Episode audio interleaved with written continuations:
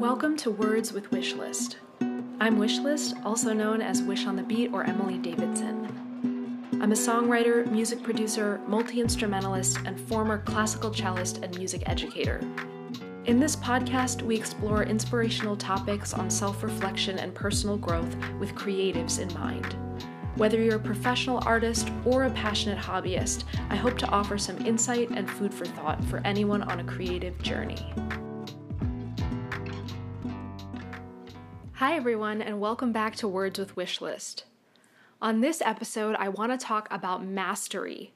This is something I'm really passionate about as someone who went to a lot of school and spent a lot of years developing my skills as a classical cellist. I really learned the value of mastery. And everything I talk about today is going to be my own personal experience and what I've come to believe as true, but I'm a big proponent of one size does not fit all. So I'm sure there are people who have had success or had a path that really worked for them who never truly mastered something in the way that I'm about to define it. But I really believe for myself and for many others, mastery is so important, not only in our professional field, but also with our relationship to ourself and the way that we learn and grow.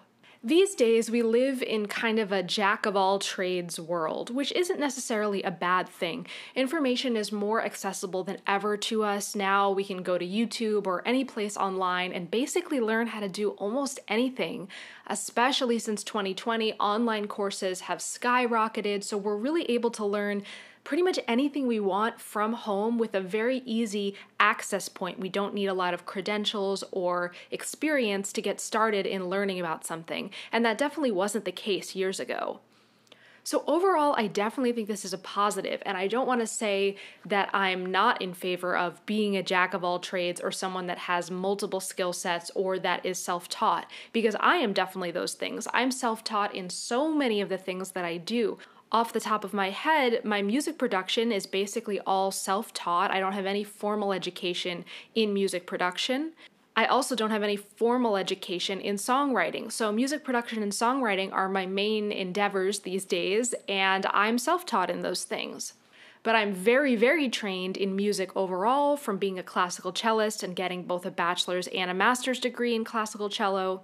And I, of course, do have college level training in writing and other things that do apply to my songwriting and skills that I use in a more self taught way. But I actually think that my extreme training in classical cello really set a great foundation for me to be able to self teach and learn on my own for other topics.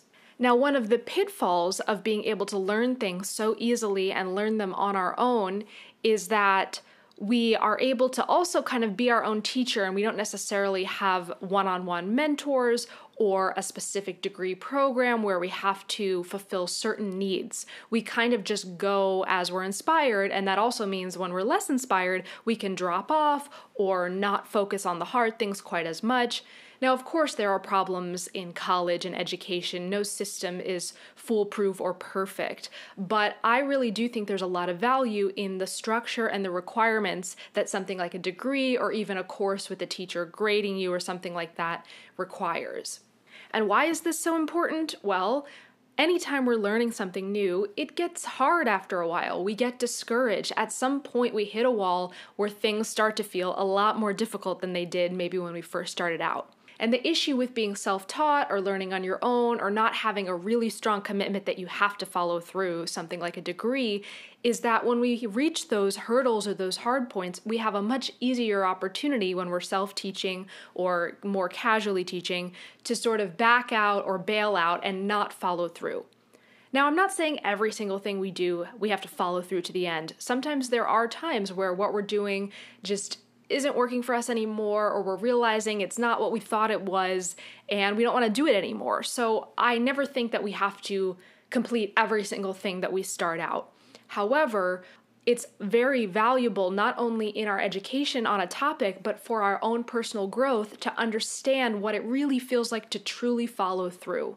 So many times in my cello journey, which I think of as my four years of undergrad and my two years of master's, but of course, there were years before that where I was preparing for my college auditions and practicing on my own in that way.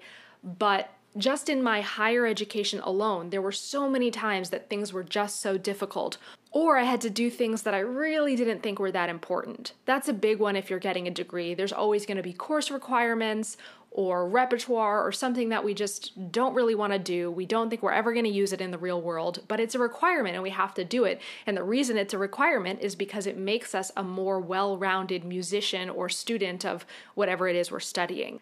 And what I think is so important of having to take on these topics or responsibilities that we just don't want to do or that feel too difficult is that when we're forced to complete them, regardless of how well they turn out in the end, but when we have to fully follow through, we gain the confidence and the strength that comes from doing that.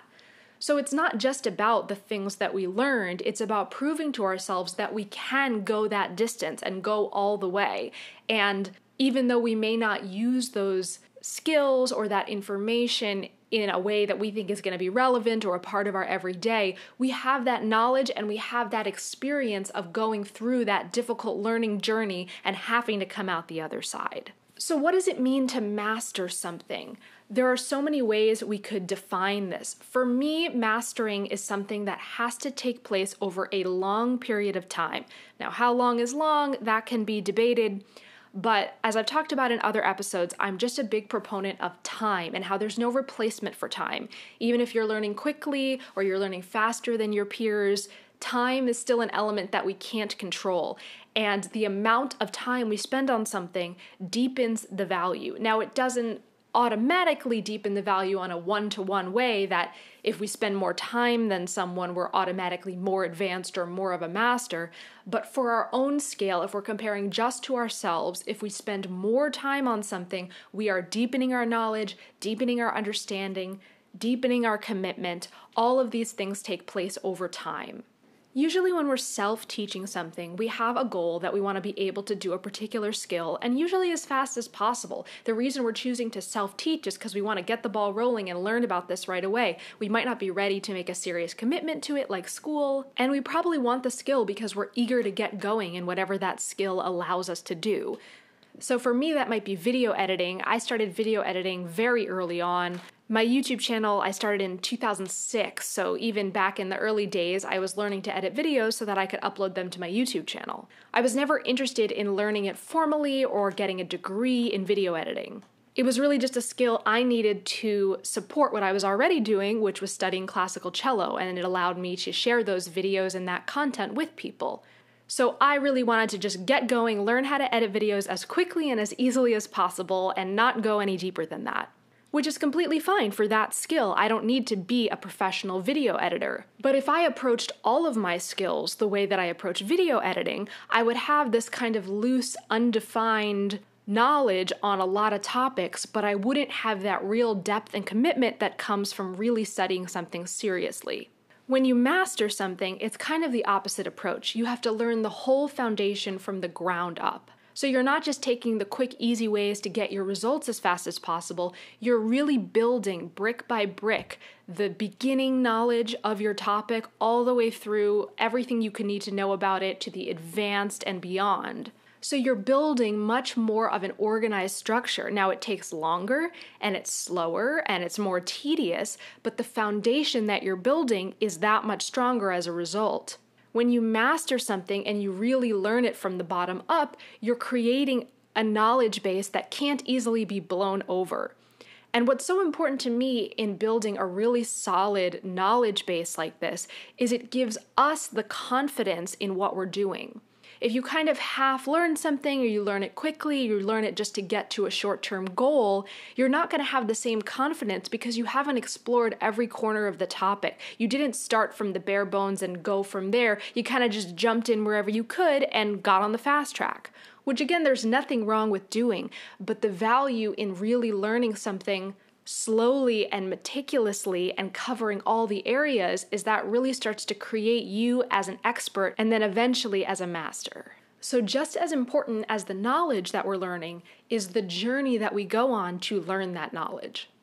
When we master something, not only do we start with a very strong fundamental foundation, But as we branch out, we're just building and building on that strong foundation. So when someone asks us about it, or when we are in a position where we have to discuss or defend or whatever it is on our topic of expertise, we have all the pieces there to do that. So it not only showcases our knowledge, but it showcases our ability to learn something fully and follow all the way through. Again, to master something, you can't drop off when things get hard. You have to keep following through, keep learning, keep pushing yourself to expand. And any master in any area is going to have this strong confidence and authority, not just because they know a lot, but because they truly earned that knowledge and authority by going through those rough spots.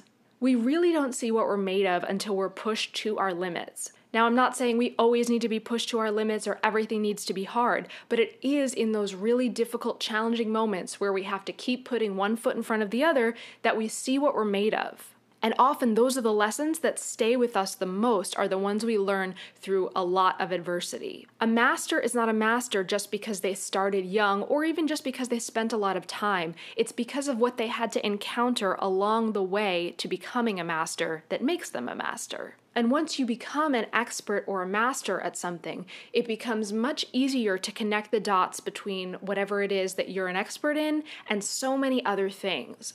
It's kind of like once you go all the way around the world, you end up back where you started. And I think the journey of mastery is a lot like that. You start with beginner eyes, and then you're taken on a journey where you learn and expand so much more than you could have ever imagined. But through that expansion, through that growth, along that journey, you start to feel very different than the beginner you once were. It's almost like a loss of innocence because you see how things seemed so simple in the beginning and you're opened up to all of the complexities. But as you learn those complexities and you work your way through each of those challenges, you're able to see those beginner eyes again and see all of the truth you had in those beginner eyes as well. But a lot of people drop off somewhere along the path of mastery, which again is not a thing to be shamed. We're not all going to be masters of everything. But a lot of times, the middle of the process is where you're the most detached from that beginner phase because now you're kind of becoming jaded or cynical because you're seeing how some of your beginner perspective were not fully informed. But if you complete the information all the way through all those challenges, then you can see those beginner eyes and see all of the truth that was always there. Once you master something, you understand both the rules and the exceptions with great clarity. It's kind of like that expression, and I don't remember the exact expression, but basically about when you're a beginner, you kind of think you know it all. And the more you learn and the deeper you go in something, you realize how little you actually know. A master can sit with all these complexities while also reveling in the simplicity of it all.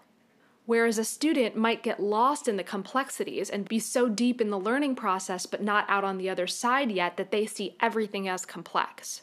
What I've enjoyed the most about developing my mastery on the cello and in music in general is how it becomes so much easier to draw the lines between things like music and other art forms and other forms of expression.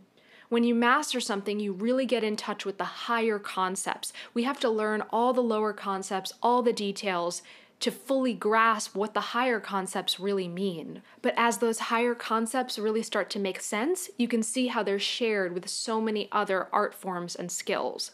So, for me, mastering music and cello allowed me to self teach much more easily because I had this innate understanding of these higher principles that allowed me to do things where maybe my skill level wasn't very high, but my artistic integrity and my intellectual understanding of the concepts was much higher because I had already mastered something. Which is why I think mastery is so important. It reaches our mind to a higher place where we're able to just draw parallels much more easily because we have such an in depth understanding of a particular area. And that level of knowledge, that level of understanding can translate outside of just the skill or area that we've become a master in. The higher concepts of art and creativity span across all mediums. So once we've developed enough to really get in touch with those higher principles, we can use those higher principles in new areas where we're not necessarily a master, but still have that master mindset. Mastering something, anything, even if it's not creative, has a wealth of benefits not only for our skills, but for our mind, our ability to learn new things, and for our confidence in our knowledge. So, in this world that we live in today of jack of all trades, teach everything yourself, learn it all, I support that attitude and having that openness to learn, but don't be afraid to go really deep and to truly commit to something long term to show yourself what an expert and what a master you can truly be. Thanks so much for listening. If you enjoy this podcast, share it with your friends, follow the Words with Wishlist Instagram, or go to wishlistmusic.com for all my links to get in touch there. Thanks for listening.